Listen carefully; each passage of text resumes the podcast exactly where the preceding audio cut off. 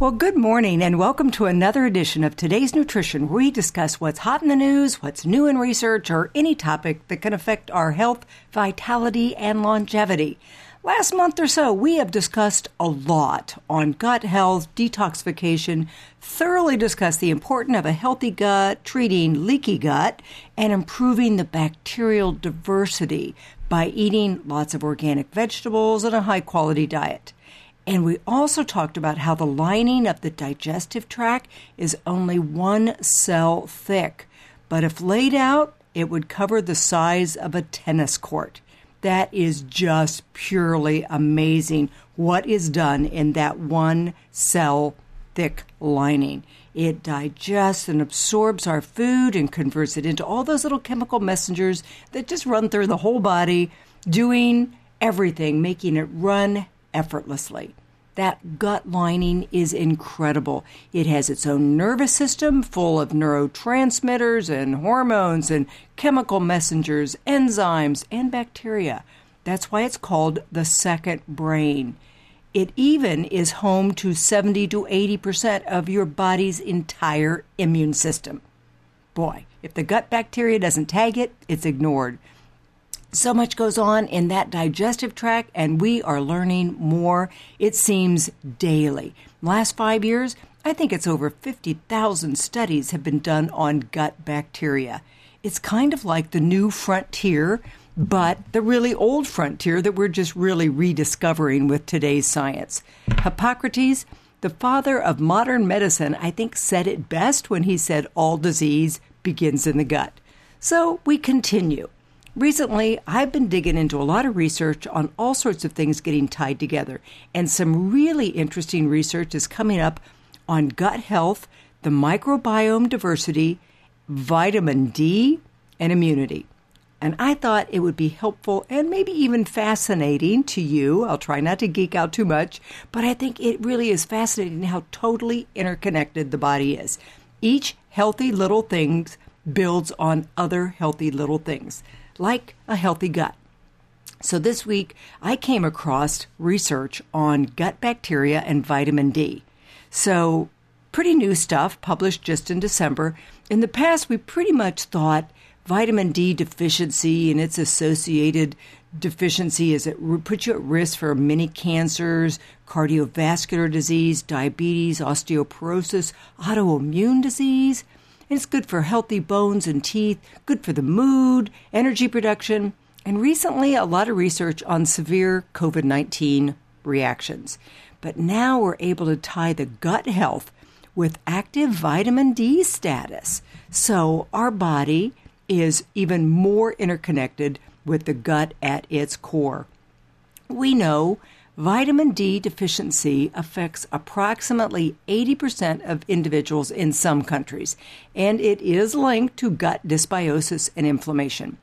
If someone's got a lot of inflammation, it is common for them to have difficulty getting their serum D up to an adequate level. I see it all the time.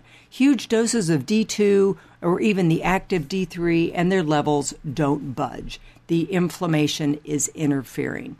And now we're looking at gut dysbiosis and low vitamin D levels. In one study, they measured the gut microbiome before and after a short period where they supplemented with vitamin D. Just by supplementing with vitamin D, they found it significantly increased gut microbial diversity in a really good way. So, can you imagine taking vitamin D increasing gut flora diversity? And I wonder what all would happen, all the benefits, if the study would have been a little bit longer. So, in this study, specifically, there are a couple families that I know I've talked about before, a couple families of bacteria in the gut. One's the Bacteroidetes, and the other is the Firmicutes. And by taking vitamin D, the Bacteroidetes to the Firmicute ratio increased, along with the amazing Akkermansia and Bifidobacterium. I know those are big words. You know, I don't know who names these, but if you've listened to many of my podcasts, you know that the firmicutes are associated with obesity and inflammation and a processed high sugar diet. whereas the bacteroidetes are associated with a higher vegetable diet and less inflammation. So by increasing the bacteroidetes and decreasing the firmicutes, it is potentially changing a whole lot throughout the whole system. Similar to eating more vegetables and avoiding sugar and a processed diet. Now, I'm not recommending taking vitamin D as a shortcut, but I'm just telling you another benefit of vitamin D. Then, by increasing akkermansia, oh my goodness, that is having a tremendous benefit on the immune system. Dr. William Li, I know I've talked about him before, it's LI. He's a Harvard immune oncologist. He wrote the book Eat to Beat Disease and he has a TED talk, uh, Eat to Beat Cancer or to Starve Cancer. And he's promoting the benefits of small amounts of akkermansia for our immunity.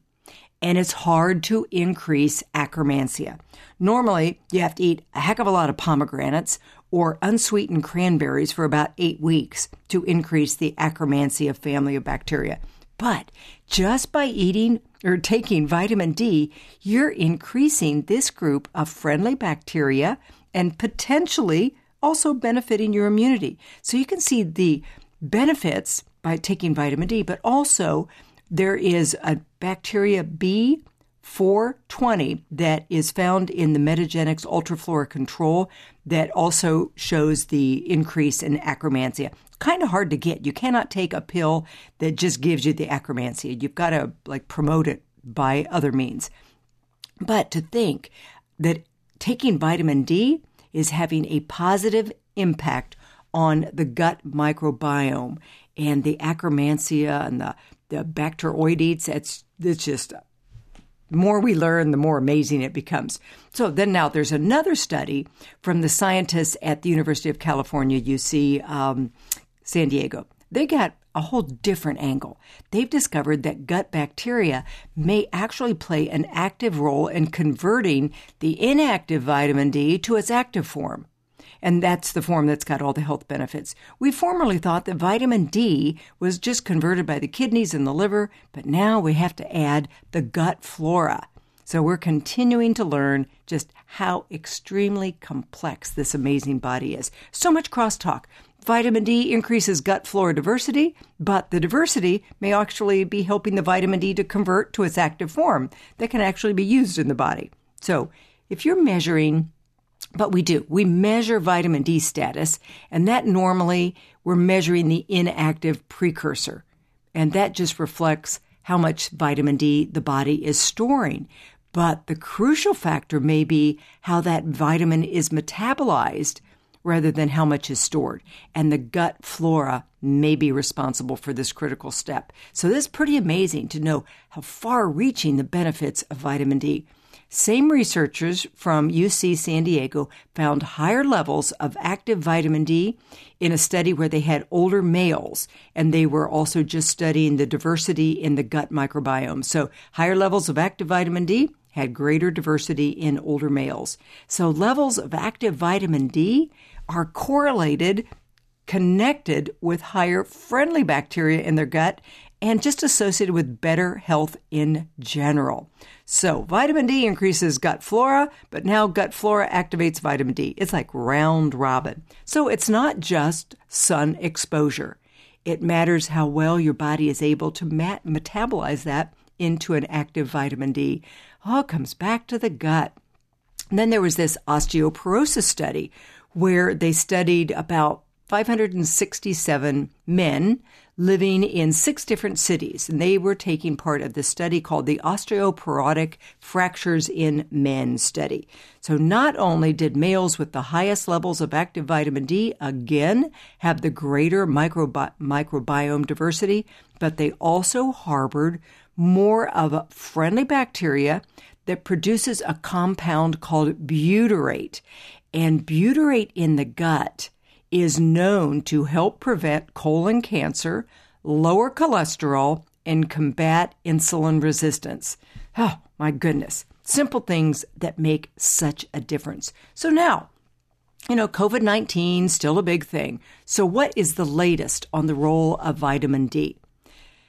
Studies are ongoing investigating the role of vitamin D, and, and there's just more coming in all the time. But a, a systematic review of a lot of studies in the British Medical Journal drew on about 25 different randomized placebo controlled trials that looked at whether vitamin D supplement could prevent acute respiratory tract infections like we see with COVID. The International Research Consortium looked at about 11,000 participants and they concluded, and I quote, vitamin D supplementation was safe and it protected against respiratory acute respiratory tract infection overall. So, why vitamin D? So those those experts that cited the study as circumstantial evidence may have a protective role in COVID 19. Their articles appeared in the best journals. You've got The Lancet, Diabetes and Endocrinology, British Medical Journal, Prevention and Health, Metabolism, and Aging and the Clinical Experiment Research. So, common thread is they highlight adequate vitamin D is going to help the immune system fight off this virus as well as other viruses that cause respiratory infection. People with vitamin D deficiency can't do it effectively. D is sort of regulating, modulating the immune reaction, and it keeps it from getting too extreme and causing that cytokine storm that we heard about so much with people that were hospitalized. That cytokine storm is the crux of the inflammation. So, anybody that lives in the northern latitudes, and we're talking anything above 35, and around here we're about 40 we do not get enough of the UVB radiation September through March. Here we are in April, so if you're outside for a couple hours a day, you're good, you know? But not too many people are outside two hours a day. And if you have darker skin, the darker skin pigment blocks the sun rays, so it's harder to get vitamin D. That is undoubtedly why darker skinned people have poorer outcomes of COVID. It isn't racial disparity, it's biology. My grandson, darker skin, and his pediatrician was so wise, she put him on vitamin D very early. No colds for him. So you just you just have to be aware of that. A study in the American Journal of Clinical Nutrition found that almost 20% of blacks in the United States were classed as being at risk for vitamin D deficiency. That correlates to nearly 8.5 times greater than the white counterparts just because of the darker skin not being able to absorb the UVB rays. So, that's why the blacks were more likely to die if they had COVID 19. They had lower vitamin D levels. So, other risk factors is a diet that doesn't have enough vitamin D rich foods. So we're talking the smash, again, the oily fish, the salmon, the mackerel, the anchovies, the sardines, and the herring. Not too many people around there here eat that. But beef liver, not too many people eat that. Cheese, you get a smidge in cheese. You get a little bit in certain mushrooms, egg yolks, and fortified foods. Also, people at risk people that spend very little time outside or that remain covered from head to toe, whether in ill health or they work inside, or if they're just covered from head to toe for cultural or religious reasons. You don't get any sun, you can't make vitamin D. Or if you live way north, Canada, Alaska, they're not going to get enough of the UVB rays. Or if you live way south, when you're inside all the time because of the heat or the strong rays. You know, it's interesting. Eskimos, darker skin, but they would eat the whale blubber and the the liver. So they're getting a lot of vitamin D from their diet, even though they're darker skin. But pollution blocks the UVB uh, absorption problems, uh, medications like steroids or the cholesterol lowering statins interfere, smoking interferes, obesity interferes because D is a fat soluble vitamin, and that vitamin gets stored away in the fat tissue rather than being useful. And age. As we get older, we just don't convert. Pregnancy, breastfeeding, kidney and liver health, you know, those are all the risk factors. Symptoms, not a whole lot of symptoms for vitamin D deficiencies, even though it can cause long term problems. And our recommendations that the government gives us are just so ridiculously low. Um, I find that most people should get tested to see what your baseline is, but you're probably going to end up supplementing somewhere between two and 5,000 IUs just to get there. So, gut health, gut diversity, diet, vitamin D, immunity, it goes round and round. Little, seemingly things promote other good little things. It's those little hinges that swing the big door on health, vitality, and longevity. Thanks for listening to another edition of Today's Nutrition. I hope you learned something that will help you or someone you love. As always, you can listen to this again or other shows wherever you listen to podcasts, or you can just go to my website where also I also have video blogs and other radio shows that can help keep you up to date on healthy subjects. Have a great day, and remember, do something really good for yourself today.